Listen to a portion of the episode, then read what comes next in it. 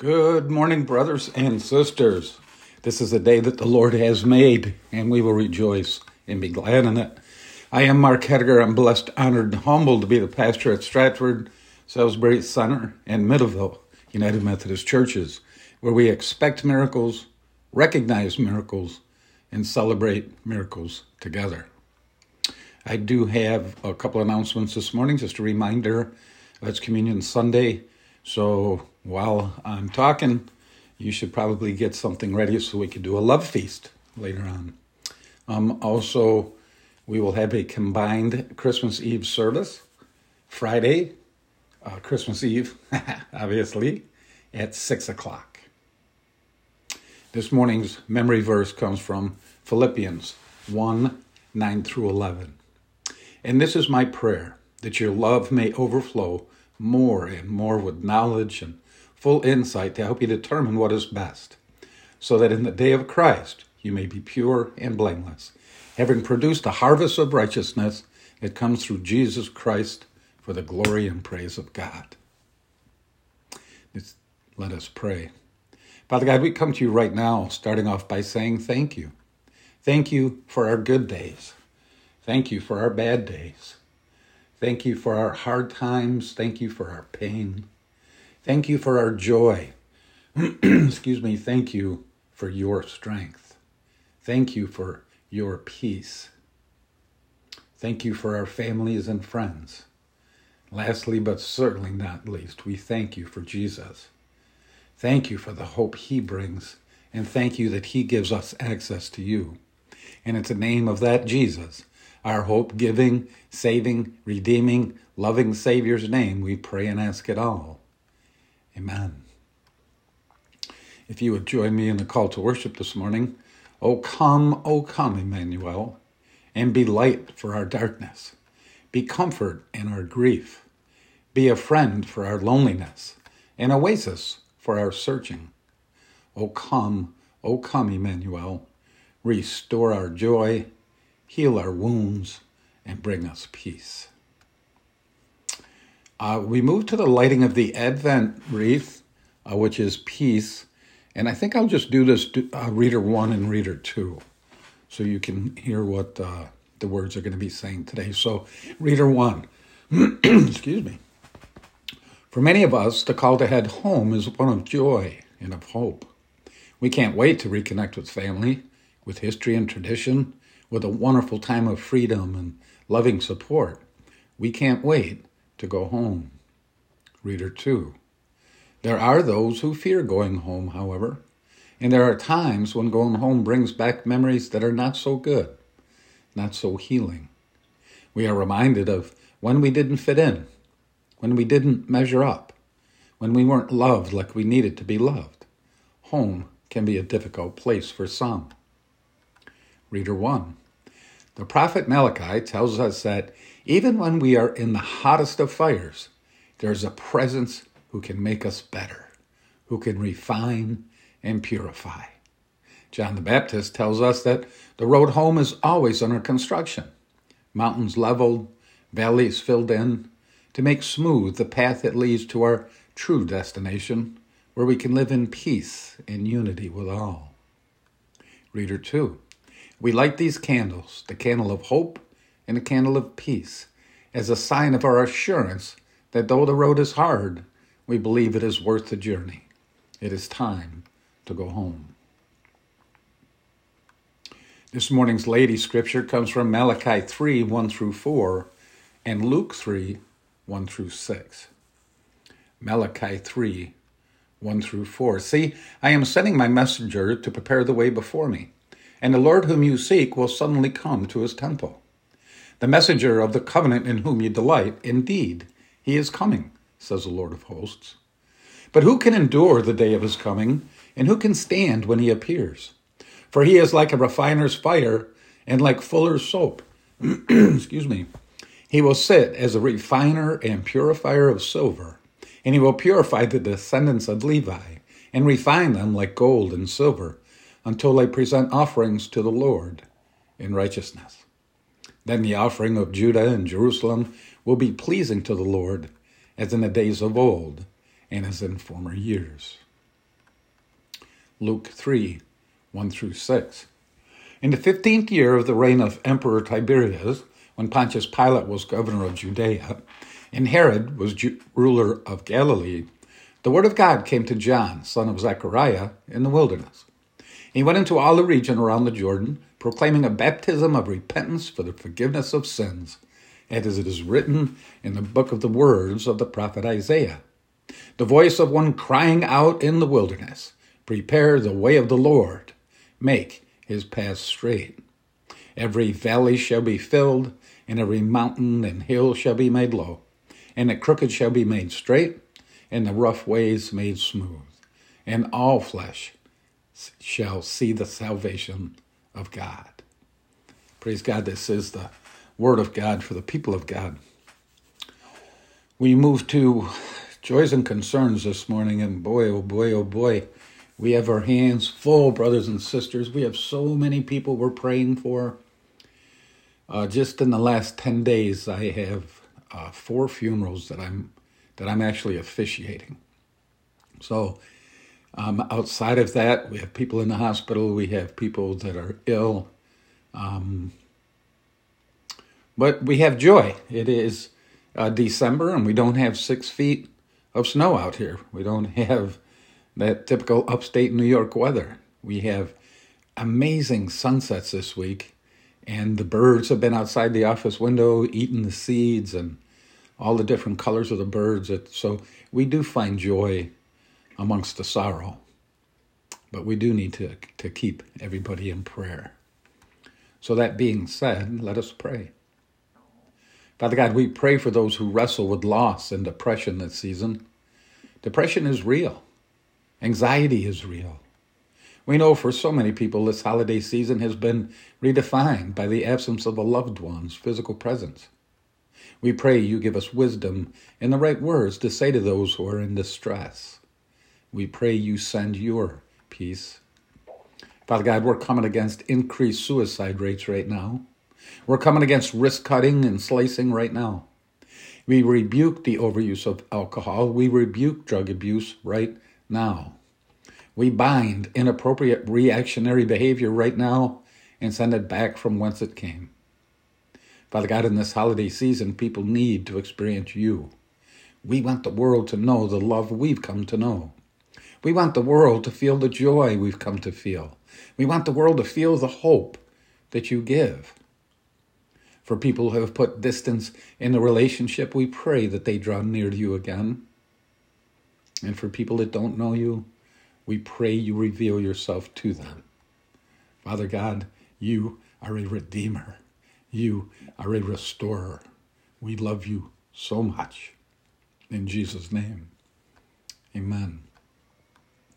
The title to this morning's message is In Me Ye Might Have Peace. In me ye might have peace. As a Christian, Advent is a season of preparation and waiting as we celebrate the promise of the coming Savior, Jesus Christ, both at his birth and his second return. Advent is a time of preparation, a season to get our lives in order and help others as we await the second coming of our Lord. We lit the Advent candle of hope last week.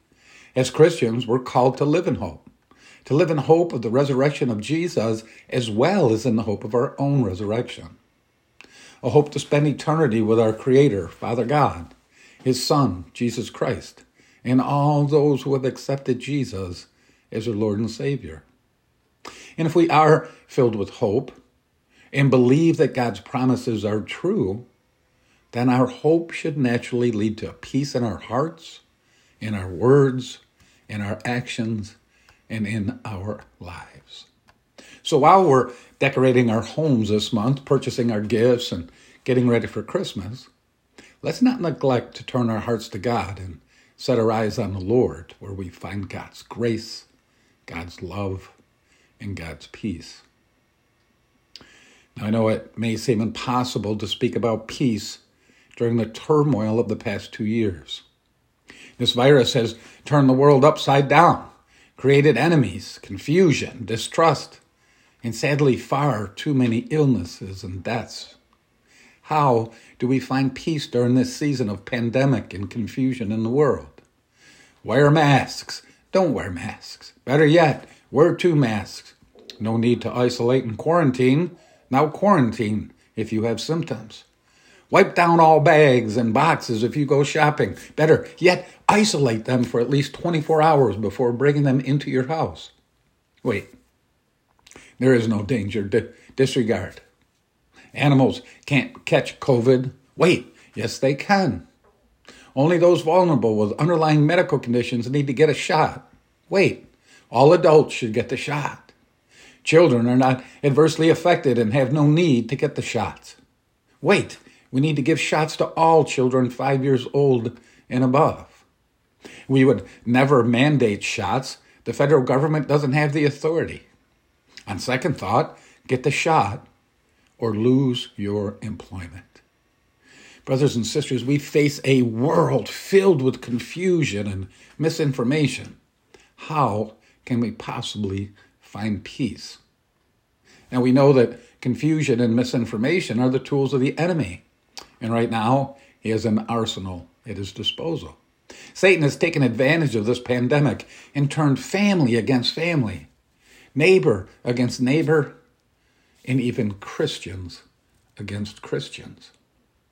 World governments are literally beating their citizens in the streets and, in some cases, forcing them into quarantine homes. The news channels inundate us with videos of people suffering in hospitals, stories of medical professionals being fired, and warning us daily, sometimes hourly, of the danger in overcrowded hospitals. No visitor signs are posted on nursing home doors and in most hospitals. Loved ones are forced to separate just when they need them the most. Prayer requests flood the phone lines every day. And then we come to church and hear the pastor give a message on peace. How can we be at peace or experience peace with all this turmoil in our families and communities? Someone once wrote, Peace is not the absence of trouble, but the presence of Christ. Peace is not the absence of trouble, but the presence of Christ. My peace, your peace, our peace will never come from the world. Luke chapter 2, 13 through 14 tells us, And suddenly there was with the angel a multitude of the heavenly host praising God and saying, Glory to God in the highest heaven, and on earth peace among those whom he favors. Our peace comes from a Father who favors us. It seems simple enough, right? There is peace among those whom he favors. Those that accepted Jesus as their Lord and Savior are favored by the Father. So we should be at peace, right? And then we read of his protection. In Psalm 512 it reads, "For you bless the righteous. O Lord, you cover them with favor as with a shield." Doesn't the Bible tells us we are counted righteous in the eyes of God when we receive Jesus by faith? So if we're found righteous and favored by our creator, why do we have such a hard time finding peace in our lives regardless of the circumstances? Well, I believe it all boils down to the condition of our minds and our hearts. It depends on our knowledge of His words. It depends on our belief in His words and the level of faith and trust we have in Him. Imagine a person choking. A stranger walks up and says, Don't panic, you'll be fine. How much trust and confidence would you have in that stranger? I would guess not much. But now imagine a parent a spouse, or maybe a medical professional telling you the same thing. Don't panic. You'll be fine. Chances are your belief and confidence level would be much higher. The two main differences I see is the relationship we have with the speaker and the trust we have in his or her authority. I believe we would be much calmer and trusting if we knew the person personally or recognized their position of authority. So let's ask that question again. How can we be at peace or experience peace with all this turmoil in our families and communities. We start with knowledge, knowing what the Bible says about God's promises to us. For example, if we don't read the Bible, how would we know the promises in Psalm 91, 14 through 16? It reads, Those who love me, I will deliver. I will protect those who know my name. When they call to me, I will answer them. I will be with them in trouble. I will rescue them and honor them. With long life, I will satisfy them and show them my salvation. Can you see where you might find peace if you knew God's promises to deliver, protect, answer, be with us, rescue us, honor us, and satisfy us? Maybe these would be good verses to write on those three by five cards we talked about to review every day. Perhaps you'd choose to pull these verses up each time you needed to experience peace in your life. Or maybe you could recite Philippians 4 6 through 7. Do not worry about anything, but in everything by prayer and supplication, with thanksgiving, let your requests be made known to God. And the peace of God, which surpasses all understanding, will guard your hearts and your minds in Christ Jesus. The peace of God does surpass all understanding, but the lesson here begins with a call to a relationship with Him. It said, But in everything by prayer and supplication with thanksgiving, let your request be known to God. Prayer and supplication in everything. That's how you develop a relationship by communicating. It does no good to have the knowledge without the relationship. It does no good to have the knowledge without the trust. Some call it head knowledge versus heart knowledge. I have a Buddhist friend of mine who's read the complete Bible more times than I have. But guess what? He's still a Buddhist, and I'm forgiven and saved because of my heart knowledge and my relationship with Christ. We're called to develop and maintain a relationship with the one called the Prince of Peace, as proclaimed in Isaiah 9 6. For a child has been born for us, a son given to us, authority rests upon his shoulders, and he is named Wonderful Counselor, Mighty God, Everlasting Father, Prince of Peace. Jesus Christ is the very Prince of Peace. But knowledge without trust or understanding the application means nothing to us and has no effect on our peace. We need to spend time in prayer and conversation, develop, developing a relationship with the one who is willing to die so we might live. With a relationship, we build trust. And with that trust, we believe him we believe him when he tells us to be of good cheer, like in John 16 33. I have said this to you so that in me you may have peace. In the world you face persecution, but take courage. I have conquered the world. Jesus says, In me, Him, we might have peace, not the world, not our finances, and certainly not our government. Jesus knew that the earthly journey awaiting his disciples and all future believers would not be easy. So he left us a gift the gift of peace, as the New Living Translation tells us in John 14 27. I am leaving you with a gift peace of mind and heart. And the peace I give is a gift the world cannot give, so don't be troubled or afraid. Jesus said the world cannot give us this gift and how well we know that. But he gave us this gift of peace of mind and heart to those that love him, those that place their hope in him. In the Holman Treasury of Key Bible Words, we find the word peace described as more than the mere absence of war or strife. It describes a peace that is positive, a time, place, and condition that features love, righteousness, calmness, political and moral uprightness, and much more. It is a word reserved for those who walk with God in a positive relationship. Peace, then, is reserved for those who walk with God in a positive relationship. Brothers and sisters, we can find peace in this crazy, crazy world of violence, hatred, and yes, even pandemic. A peace not of this world, but in our hope and assurance of God's promise to his people. But it must start with learning his word, believing his word, and maintaining a close relationship with God.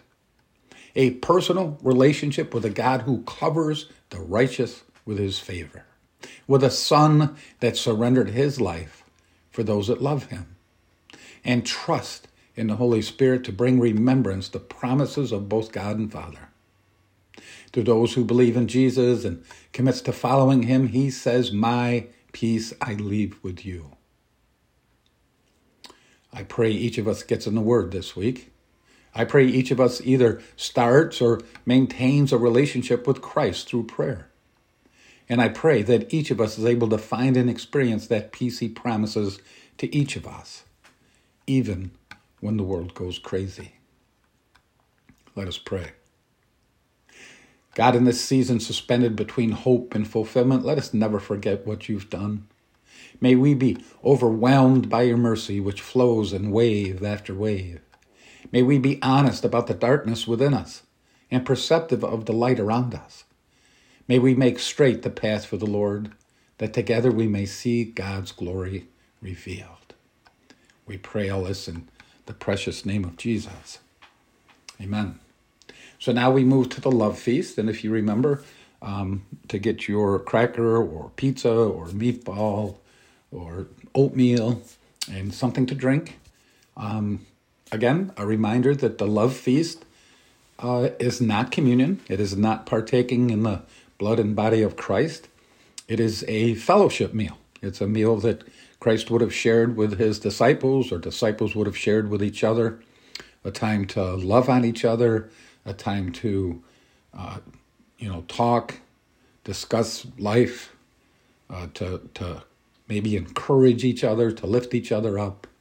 Uh, but it is a time of fellowship, recognizing who Christ is, recognizing Christ's sacrifice for us, the love feast. So please, if you if you have your stuff ready, please partake.